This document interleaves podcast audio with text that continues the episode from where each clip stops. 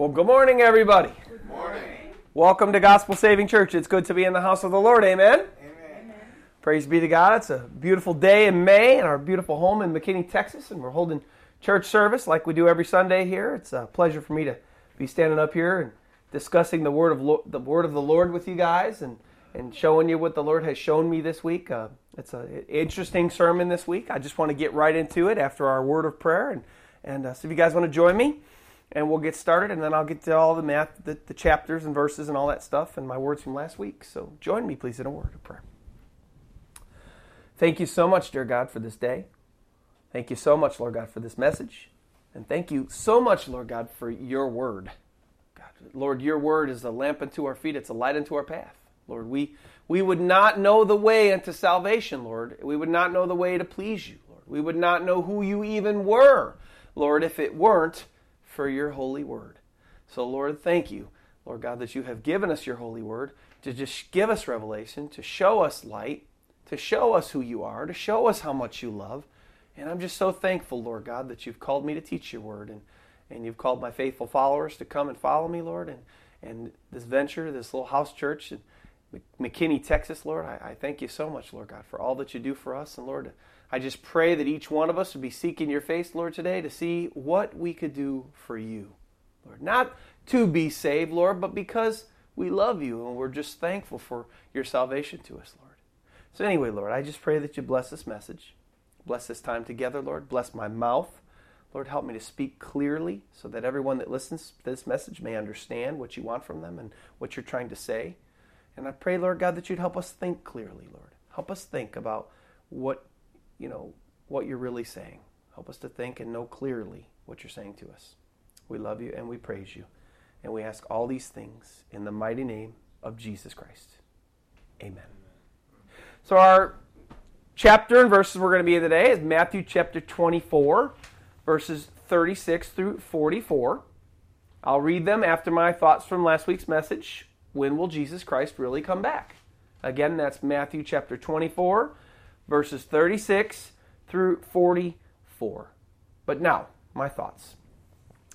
After teaching last week's message, I thought about it as I was teaching and as I was setting it up, and, and it didn't, you know, it didn't apply then eh, to a great extent, even though I mentioned it once. But one, there's one big thing that I want to make crystal clear when it comes to talking about the subject of when will Jesus Christ really return. What is this big thing? No, I would say, what is this huge thing that I want to make crystal crystal clear when talking about the topic of when will Jesus Christ really return? I am not going to get into setting a date as to when exactly Jesus will return. And I would encourage you to not to do that as well. What do I mean? I'm going to give an example. Uh, Jesus Christ is coming back on such and such a date at such and such a time. I won't even give an example as to an exact date and an exact time when I'm trying to t- give you an example. Just because I would never want anybody to misunderstand what I'm saying or, or take a soundbite and say, oh, Pastor Ed Spagnoli said that Jesus was coming back on such and such and such and such. No, sir. No, ma'am. I will not get into, nor will I tell you that you should ever pick a date or a time when the Son of Man shall return. And why do I say this? Why will I not give a date? Why will I not give an exact time? Because it's heresy. What is heresy? Heresy uh, is a belief or opinion that does not agree with the official belief or opinion of a particular religion. And why is setting a date, an exact time of Christ's return, heresy when it comes to Christianity, or heresy, or against, or a, an opinion, uh, or against an opinion of the Christian faith? Look at verse 36 of our message today, of our scripture we're going to read today. Jesus says, these are the red letters in my red letter New King James Version Bible. But of that day, Jesus says, an hour, no one, so that would be no created being, whether angel or person, no one knows, not even the angels of heaven, but only my Father, or but my Father only. So Jesus just said there, period, point blank, nobody but my Father in heaven knows the day, nor the time, nor the hour that I will return. Not the angels of heaven that are around my Father. You would think they might know. I mean, after all, they see God's face every day, right? No, not them, Jesus says.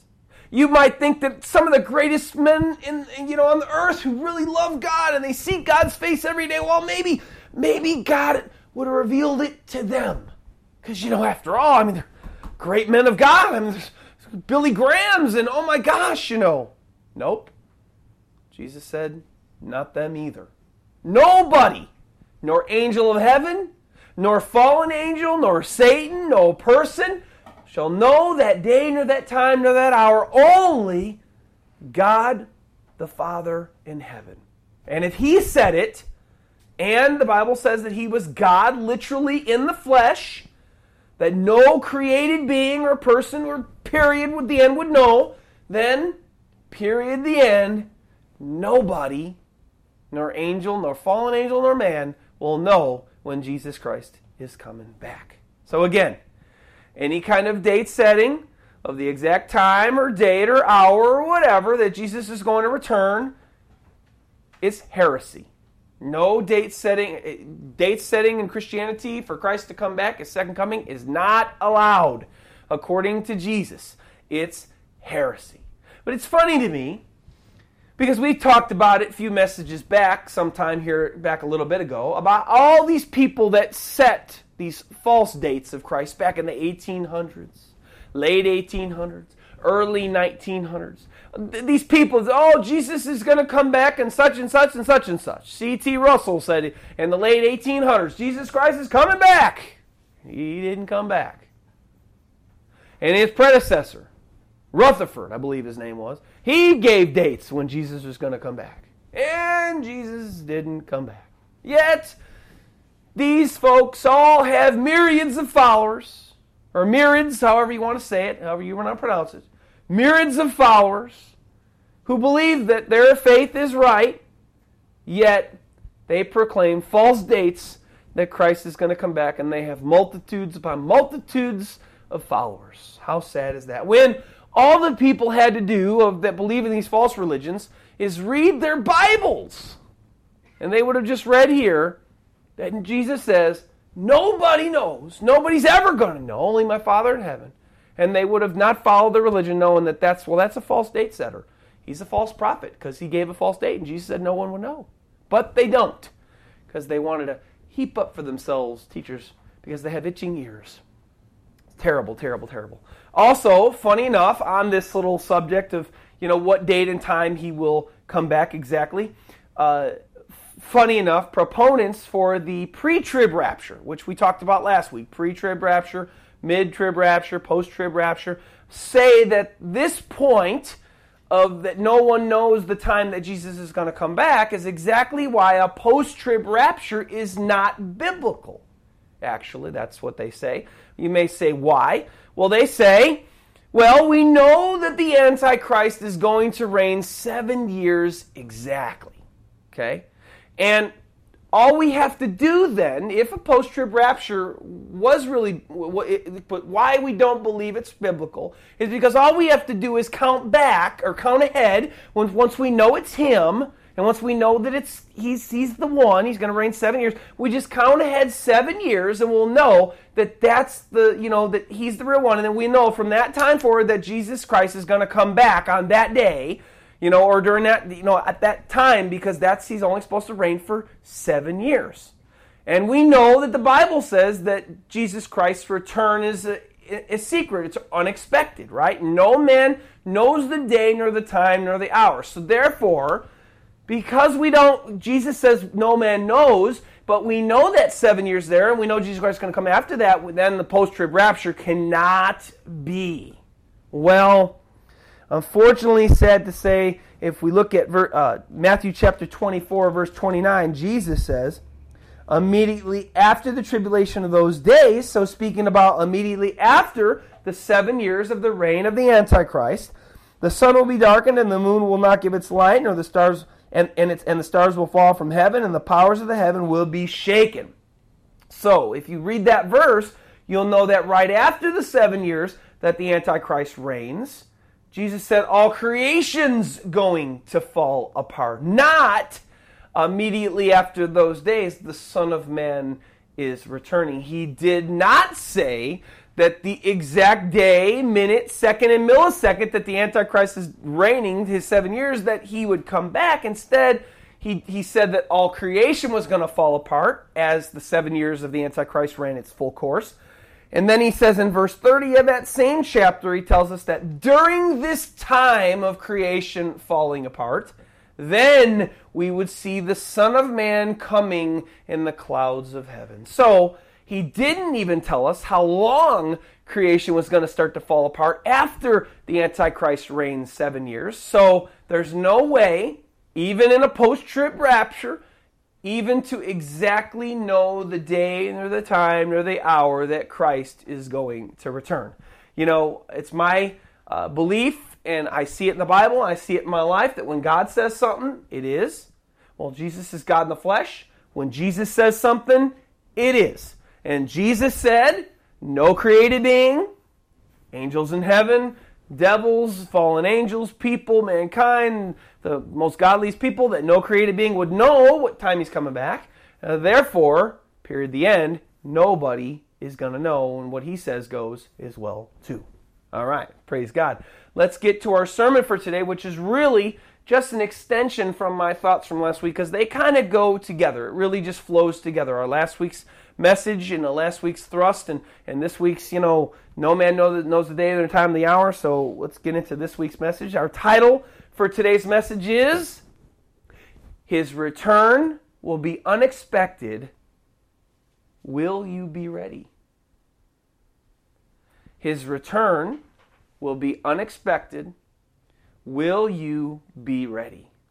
Matthew chapter 24, verses 36 through 44. And I'm going to read them over, and then we'll get going. Verse 36, we already read it, but we'll read it again. But of that day and hour, no one knows, not even the angels of heaven, but my Father only, speaking of his return.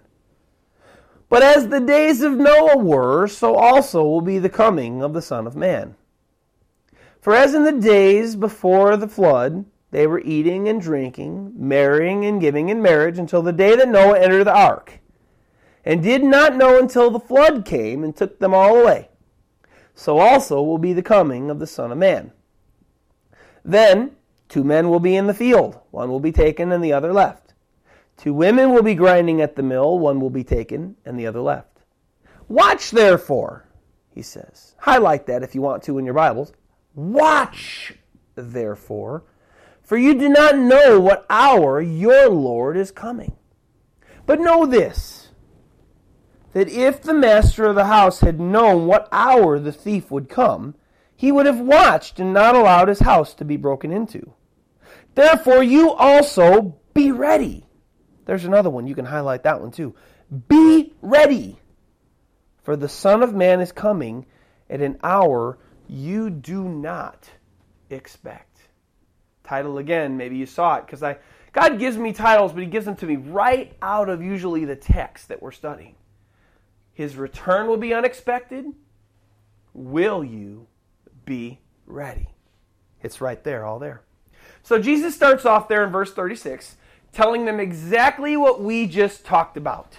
You know, uh, the Son of Man's coming, but of that day and hour and time, no man, no created being, whether angel, demon, closest person to God, they're gonna, they're not going to know. But he does this, he makes this statement right after if you remember back our chapters that we studied before this or our chapter of Matthew chapter 24 that we studied before this, he says this right after he had given them so many clues as to when the day he'd come back would be. Because you think about it, he gave all these different things that he said.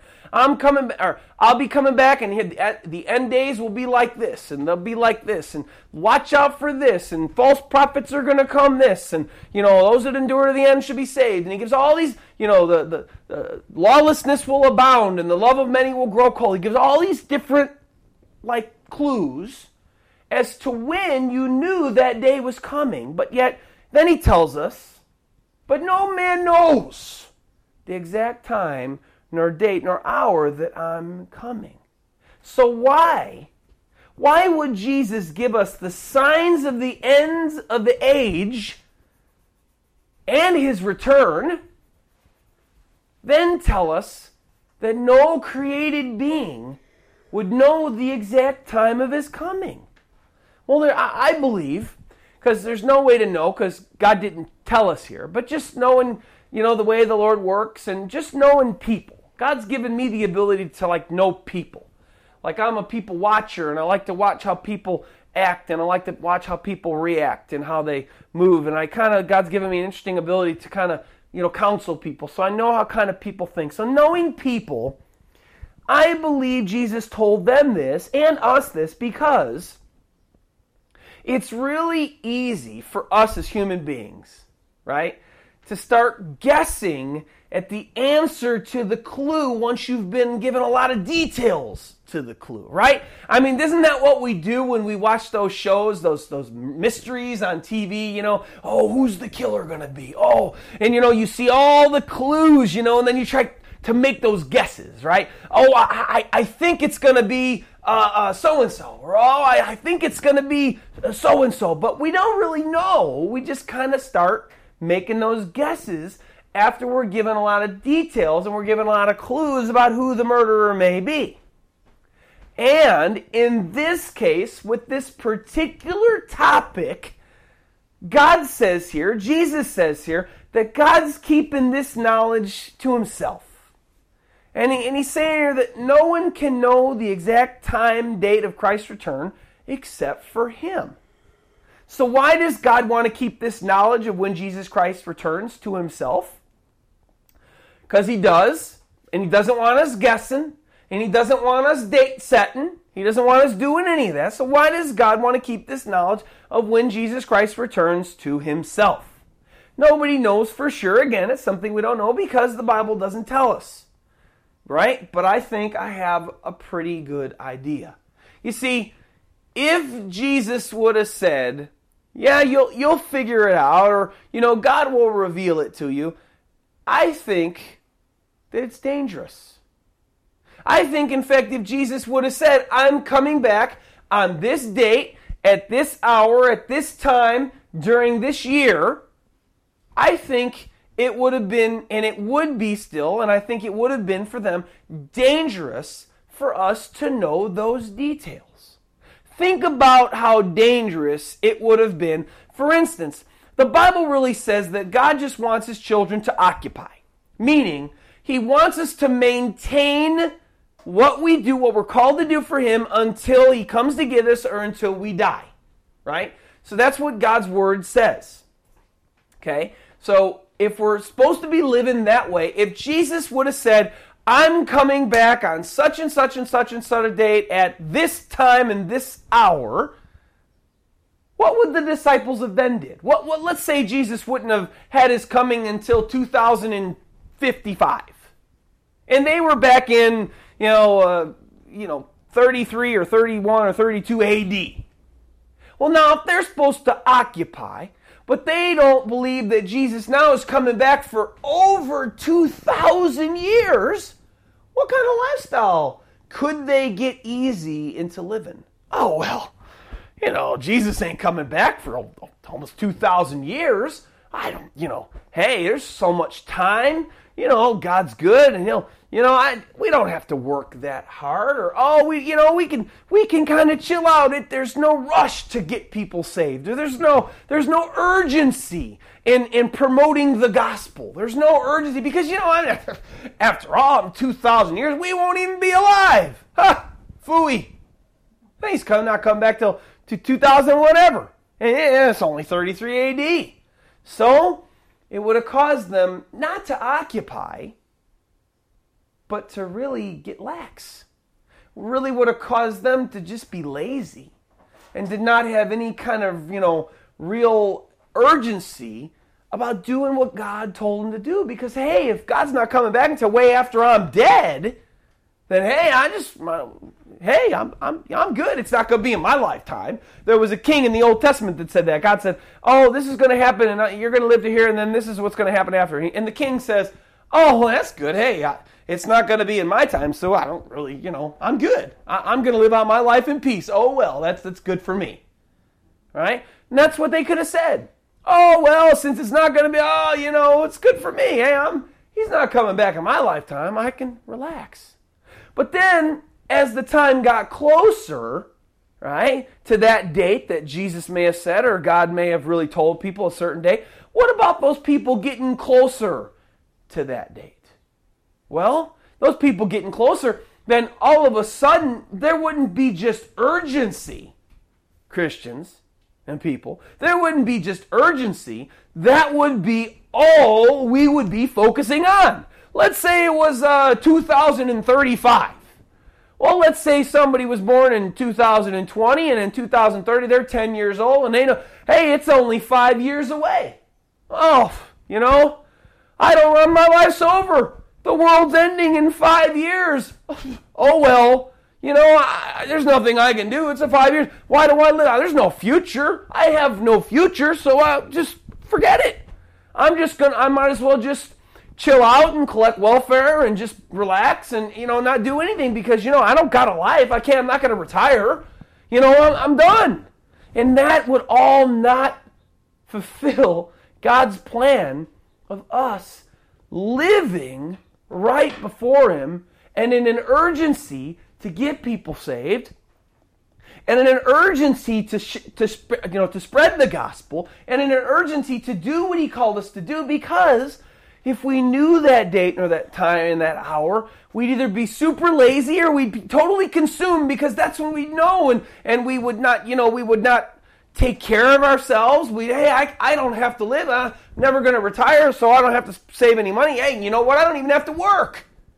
So I believe that God did not tell us that date purposely because He knew that if He set that date and He told us that exact date, which I'm not doubting that there is a date that He knows, because Jesus said, Only my Father knows, but that nobody knows because it's dangerous for us to know that day. And there's lots of other things that we could talk about about that, but just know that what's really most important is that we occupy we, we, we endure, we do what God told us to do until He comes back, whether that's today or tomorrow or in five years from now or in 10 years from now or in, we're going to be dead and our kids are going to see it. It doesn't matter. God says in His Word, occupy until I come. Be ready for me to come. As we read here today, watch therefore is the end. We'll look at that a little later. Watch, therefore. God wants us to be ready, and God wants us to occupy, to maintain, to do the things which He called us to do until He comes. And really, biblically, if we are living the way God wants us to live and doing what He wants us to do, then it doesn't really matter when He comes back. It doesn't really matter when Christ comes back, whether it's in my lifetime or it's in my son's lifetime or it's in my grandkids' lifetimes. It doesn't really matter when Jesus comes back as long as we're living and doing the things that God wants us to do. So, Christians, just remember the Bible says, stay busy about your master's business until Christ comes. And keep pushing on, keep pushing forward.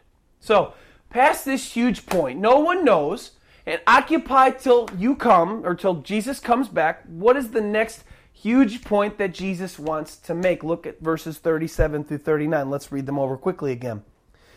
He says, So no one's going to know that date or time, just my Father, but 37, he gives us some more clues now. He gives us kind of the way it's going to happen.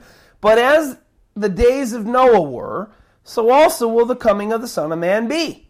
For as in the days before the flood, they were eating and drinking, marrying and giving in marriage until the day that Noah entered the ark and did not know until the flood came and then took them all away. So also will the coming of the Son of Man be? He parallels the biblical account of Noah and the great flood to his coming. He wants to show them that not only will no created being know the exact date and time of his return, but now he's giving us this whole illustrated picture of this biblical account of the great flood of Noah so that because he wants to also stress to us the point that not only does no created being know or will know, but that his return will be unexpected. So, a little details about this. Uh, in the midst of this unexpected return, we've got this verse 30. I'm going to break them down just a little bit. He says, As in the days of Noah. We know biblically that not only will his return be unexpected, just like we read here, and no one knows the date nor the time nor the hour, but we also know by this little reference here, as in the days of Noah. This verse is not just an illustration of how his return is going to be unexpected, but it's also an illustration of the sinful condition that the whole of mankind will be living in when he comes back. Uh, just a little insight into the days of Noah. Genesis 6 12 to 13. God says of the evil of mankind before he decided to destroy the earth with a flood. He says, verse, verse uh, 6, or I'm sorry, chapter 6, Genesis, verses 12 to 13. He says, So God looked upon the earth, and indeed it was corrupt. For all flesh had corrupted their way on the earth. Ooh. And God said to Noah, The end of all flesh has come before me, for the earth is filled with violence through them. And behold, I will destroy them with the earth. That is the days of Noah as the God saw them when Noah was alive, right before God gave the command to Noah to build the ark and then Noah built the ark, and then God destroyed the earth with a flood. Remember, Jesus says, because we can parallel this with Matthew 24 12, he said, remember, Jesus said, of the coming of the end, how we know it's getting closer, those signs. He says, because lawlessness will abound, which means sinfulness and sinful actions will overrun the world. So people's sinfulness and their sinful actions will overrun the world, he says. Because of that, the love of many would grow cold. The days of Noah, literally, sinfulness had infiltrated the whole world. And man had corrupted their flesh. That's a whole other topic, but the sons of God mated with the daughters of Eve, which means that actually the fallen angels had started having sex with, with human being women. So that's a whole nother uh, that's a whole other topic. We can even look for that too before the coming of the Son of Man. But just, just this one point here that the sinfulness overrunning the world will be a, a point of, and then the end will come. And then the days of Noah, as in the days of Noah, we see that, and, and we see the mindset too. And like we've talked about in the last week's messages, the mindset and actions of the majority of people of our world right now are kind of like this. We can see that. There are scary times that we live in, but a, a, good indication of how close the end really is when we start looking at how sin is abounding and how the evil of man is really running rampant all over the whole world. All right, back to the unexpected time of Jesus' coming. So, his coming, he says here, will be unexpected, like the flood was in Noah's day. But in what way will it be unexpected? verses 38 and 39 also told us, he, he said that just like the worldwide flood, destroying flood, unexpectedly came upon the people of the earth in Noah's day, so to be like that when I come back. So think about this in, in Noah's day. The people of the earth living life like normal. Marrying, giving in marriage, eating, drinking, being, you know, partying, it's a great day. Oh, you know, it's just life. Life is another day of life life like normal, eating, drinking, marrying, giving in marriage, you know, having parties, all this stuff.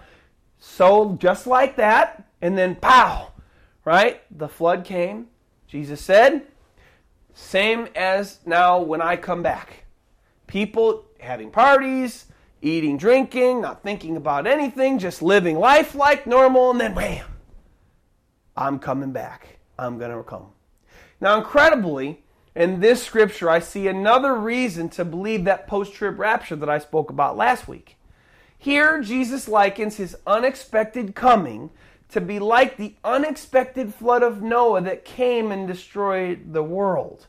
When you look into some of the details about this unexpected flood, it, although it was unexpected, we see some details that and when how God took Noah out and how Jesus said he's coming to take his kids out. The, the, the idea when did God save Noah and his family? Because they were the only saved children of God on the earth right before God destroyed the earth with a flood. When did God save Noah from his wrath or the flood? Because that's what his wrath was back then. It was this great flood. When did he do it? Genesis 7 4 tells us that just seven days before God sent the flood on the earth, God saved Noah. Just seven days before the whole flood. Well, you may be thinking, well, Pastor Ed, doesn't seven days that he saved him mean seven years of the Antichrist? No, because guess what? A lot of people don't know this. But it took Noah, from God's command to him to build the ark, to the time that Noah entered the ark to be saved, it took Noah 100 years to build that ark. The Bible records that. God, Noah was either five or six hundred years old when God came to him, and Noah was either six or seven hundred years when God said, Hey, enter the ark, because in seven days, boom, I'm going to destroy the world and I'm going to save you. Now, think about the days that Noah lived in. Think about those hundred years that it took Noah to build that ark. And then think about Genesis 6 12 and 13. Remember, God had said, All flesh of the earth has corrupted itself, and the sinfulness of human beings is everybody's thoughts are evil, and the whole world is evil. So God allowed Noah to live a hundred years building the ark in literal life, literal earth, like hell. Then right before God destroys Noah, or I'm sorry, destroys the world by the flood and all the people in it, God saves Noah and family by the ark and kept him from his wrath or the destruction of the world.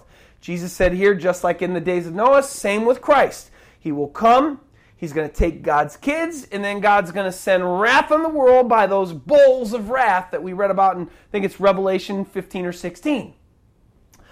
Just some interesting things God's shown me about Christ coming and the rapture of his kids. Recapping quickly, no created being will know the exact time of Christ's return, and it will be unexpected like the flood of Noah's day. Quick point here before we move forward, okay? I want you to think about something. Although the exact time, hour, and day of Jesus' return are hidden from all created beings, doesn't mean that mankind won't see the signs of the times and know that his return is near. Remember Matthew chapter 24, verses 32 and 33. Jesus says, Now learn this parable from the fig tree. When its branches already become, become tender and put forth leaves, you know that summer is near. So also you, when you see all these things, know that it is near at the doors. So Jesus, remember, gave us all those signs to know around about the time he's coming, but no one's going to know the exact time and date that he's coming back. So it's important that we keep focus on that because we may think, well, then, hey, you know, nobody's going to know it. It's a, it's a secret. No, no, no.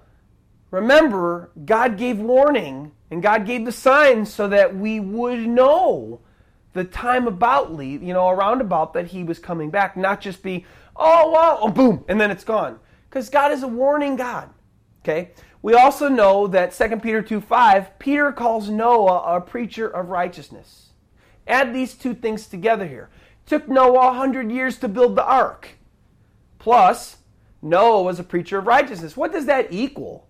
It equals he was warning them of the destruction that was coming. Uh, no, Noah didn't know the exact time nor date or hour that the flood was coming, but know that he was warning.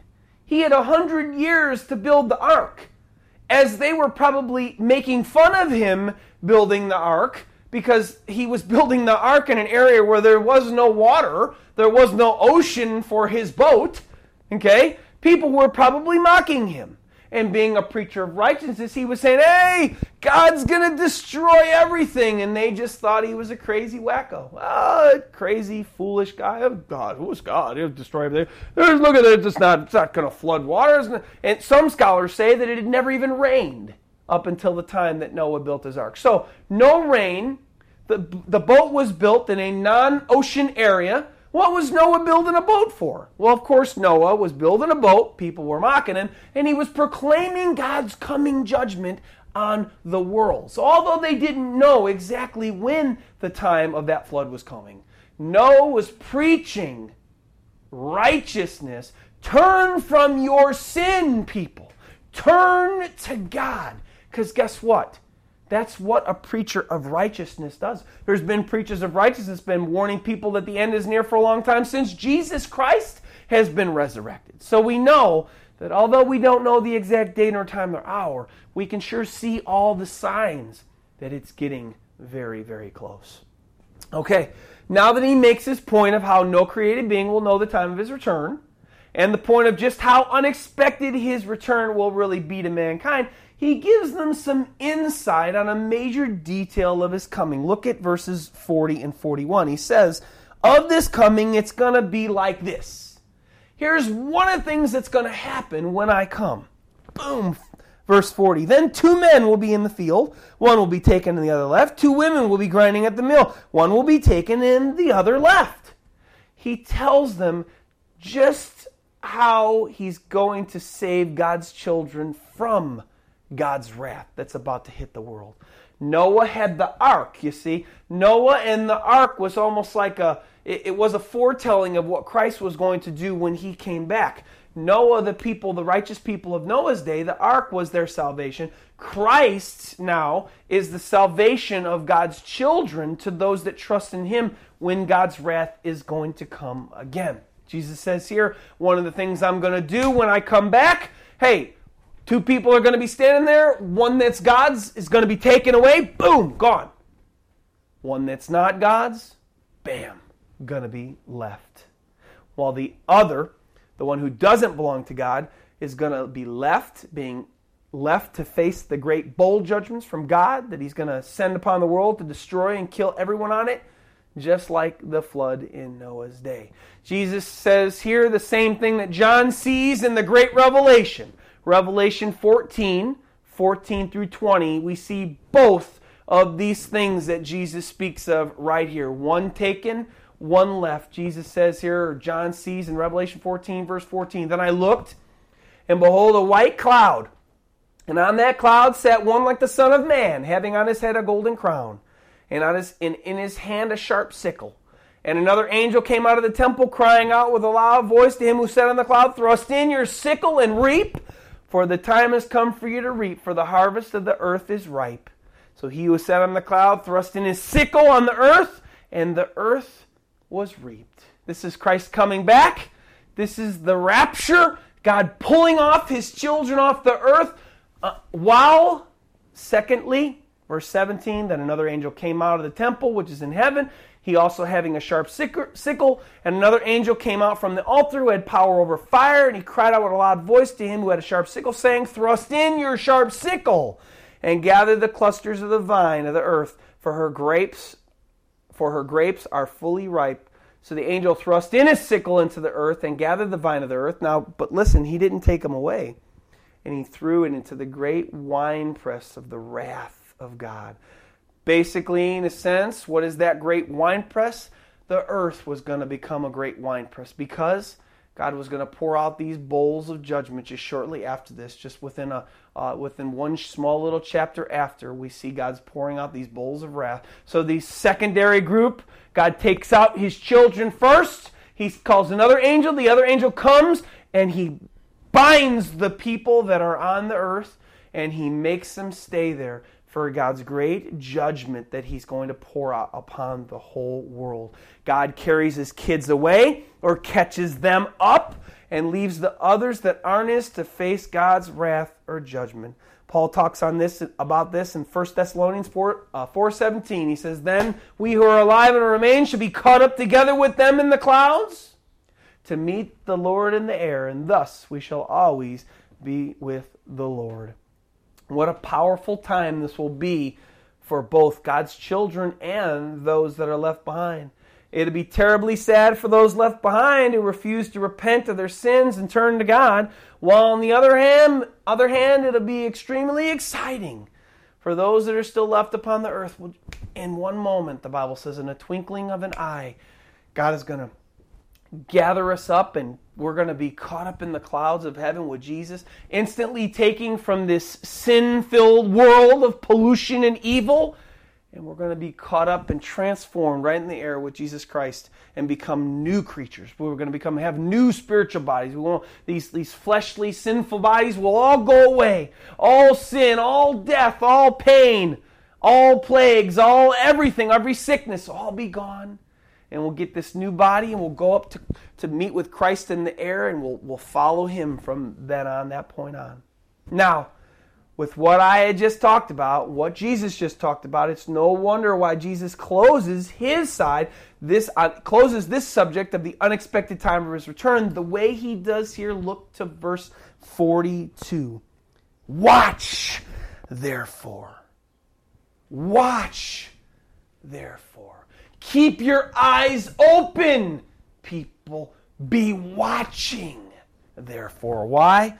for you do not know what hour your Lord is coming. Jesus gives, he starts his close of his unexpected return with the exhortation to them and to us to live lifestyles of watching for his return.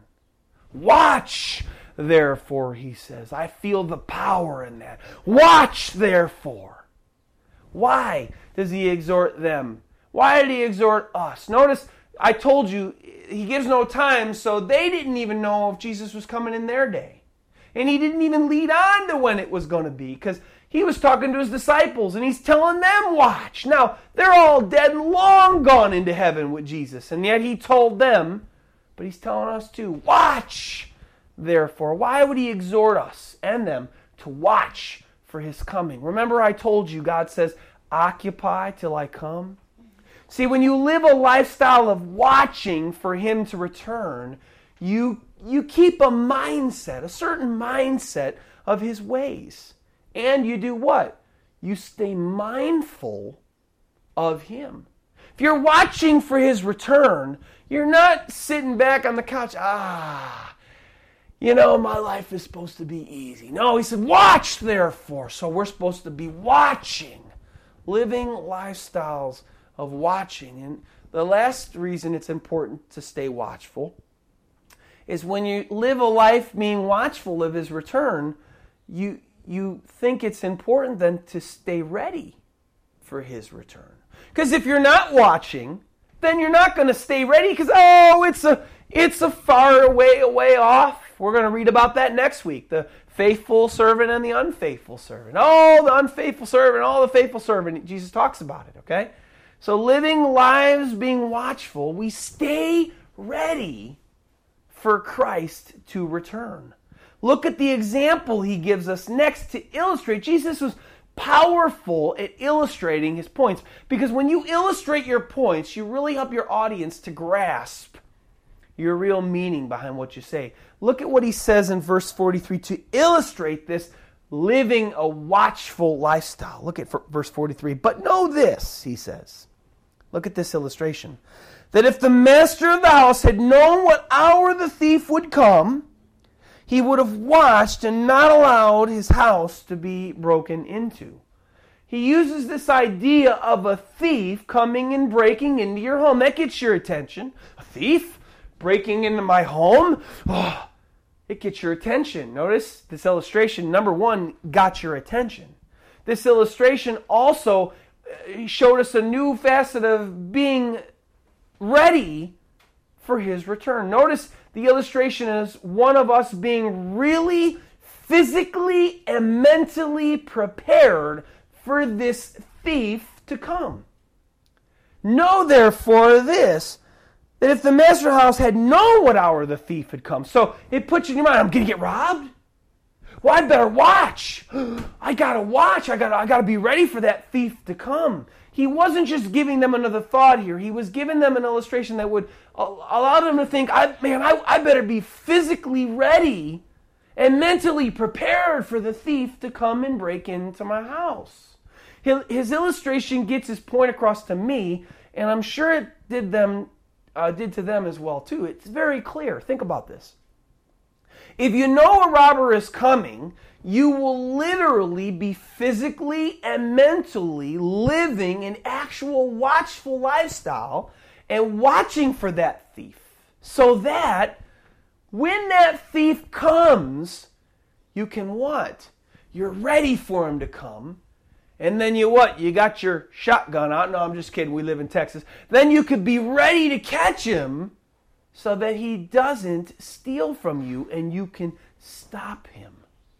Perfect illustration of Christ's point. But if they didn't get it with that illustration, if they didn't get it with that picture, he turns then to the idea around to drive home his exhortation to them to be ready for his return in verse 44. Look what he says. Therefore, he brings it all around together.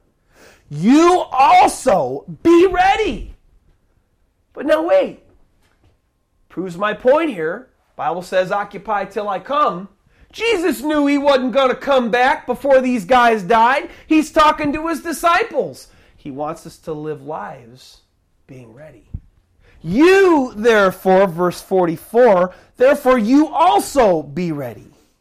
For the Son of Man is coming at an hour you do not expect. Translation you need to be actually, literally living a lifestyle of watching for my return so that you're physically and spiritually ready for me to come back. Even though, guys, you don't know that time. Even though Christians or non-Christians, you it's an unexpected hour. So that you don't literally his warning and his exhortation to them here is really one of such be watching so that you don't literally get left behind and miss the rapture when I do come back. In our next week or two sermons, we're going to read about two different teachings of Jesus that he gives us to illustrate his points here. So, this is a major, major point Jesus is closing this one thought off with, and that he's going to open up with to into two different illustrations on this same idea. You be ready for me to come. Be ready. Be watchful. Recapping his major last point to us today, we must literally get physically and mentally ready for his coming and stay mentally watchful and physically watchful of his coming and be ready for his coming when he does come, or else.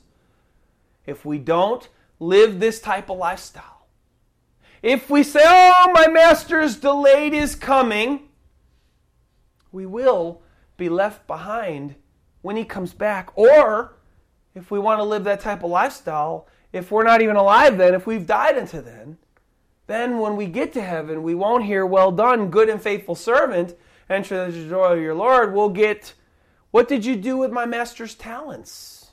You buried them, and you didn't do anything with them. Hey, take him out and cast them out there with the unbelievers. So we must, Christians, uh, whoever you are that's listening to this message, we must be watching literally and living a lifestyle literally watching and being ready for his return, or else we will be left behind when he comes to take us home. So, my closing everyone listening to this message, my exhortation to you today, we must literally, physically, and spiritually be ready for the Master when he comes to take us home. Whether that is at the point when we die or we still remain until he comes in the clouds to get us and he sends his angels out to reap the earth of us and gather us into the air with him, we need to be ready for him when he comes so that we're not left behind to face God's wrath. Now, how? You may be asking. How? How can I make sure whether I die first or he comes to get us in the clouds first? How can I be sure that we'll get to be going home with him? How, how can we be sure? He says it here. We need to literally stay watchful and ready for his coming no matter what time of history it may be in. What does it mean to live literally alive, watching, and ready for his return? What does that mean? I mean, is there any better of uh, yes i can just keep watching the heavens and saying okay you know god you're going to return. But is god saying more to us? Well of course. Living a watchful and ready lifestyle for christ to return entails some things. What are they? Well we need to either start today if you're not there or we need to continue if we are there, we must turn from our sin unto the Lord, first of all. It's called repentance. Turning from our sin and living unto the Lord daily. Or we need to continue or, or, or start surrendering the control of our lives to Him and allow Him to be our master and our Lord. That's a decision we make either to keep going or to start living your life the way He tells you to live, according not to your own ideas or opinions, but according to His Word, and not in your sinful, natural ways that you live. Easily put, there's a nice, easy saying that if you take anything away from this sermon, I hope you take this one thing especially away from it. There's multiple things, but this one little thing that God gave me at the very end here that I hope you take with you. Easily put, all these things repentance and watching a, a lifestyle of watching for the Lord. Here it is. Moment by moment, day after day, Live for Him and not for sin. Moment by moment, day after day, live for Him and not for sin. Easily put. That's repentance in a nutshell. That's number one. And moment by moment, day after day, we must let go, Christians, people. God's in control, guys. We must let go of every concern and worry totally and completely and utterly put our trust in Jesus for everything. And in every situation and in every time of our life and in every catastrophe or every earthquake or every loss of a family member or every loss of a job, no matter what you got going on in your life one of the most important things you can do is just put your trust in Jesus and verbally tell him that every day. Jesus, no matter what, I know I got all these things, and you can tell him all those things. I got this, this, this, that, and the other. But Jesus, I know one thing. You created me, you're in control. I'm going to trust in you no matter what. Trust in Him in your life as a two year old infant trusts in mom and dad and has no concern about anything else. Think about it. A two year old infant driving in the car with mommy and daddy in the front seat have no care in the world. They don't worry one iota. Not one moment do they think to themselves, Are we going to get there okay? oh no. I wonder if we're going to get there okay. Not once. A little two year old in the back seat's playing with his toy. He fully trusts and doesn't think a second thing about it that mommy and daddy got are in the front seat, they're driving, and they're going to get them there okay. This is the trust that God wants from us. This is the trust that God wants from us.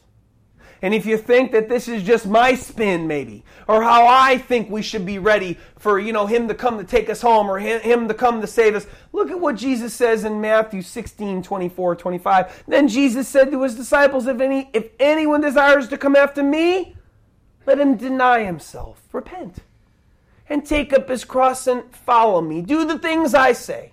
Follow my words, for whoever desires to save his life will lose it complete surrender and trust unto God. Whoever desires to save his life must lose it, but whoever loses his life for my sake will find it. Total surrender unto God.